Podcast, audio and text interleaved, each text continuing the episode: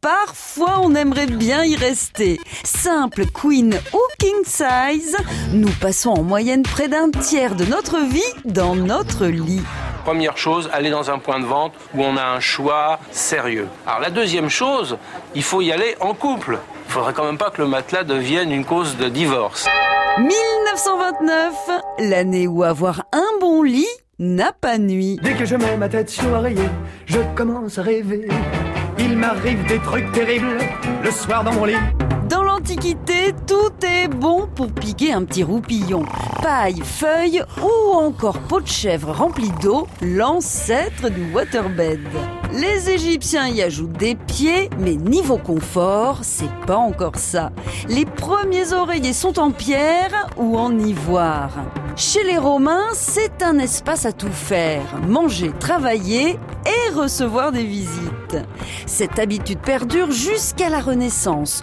On mesure son importance à la richesse de son lit d'apparat, celui sur lequel on reçoit. Un deuxième couchage plus simple est réservé au sommeil. C'est une révolution. À la chute de l'Ancien Régime, le plumard se fait plus discret, intime et surtout plus confortable. En 1929, l'Écossais John Dunlop, spécialisé dans le caoutchouc et les pneumatiques, fait la découverte du latex. Quelques années plus tard, il lance la marque Dunlopillo. Ça y est, on peut enfin dormir tranquille. Moi, mon mari, je lui donne un matelas Dunlopillo parce que la biportance, c'est bon pour son équilibre. Il est plus joueur, son poil est plus beau, il est plus affectueux aussi. Selon une étude, ceux qui dorment à gauche du lit seraient plus positifs et moins stressés. Quant à ceux et celles qui choisissent le côté droit, seraient carrément plus grognons au réveil.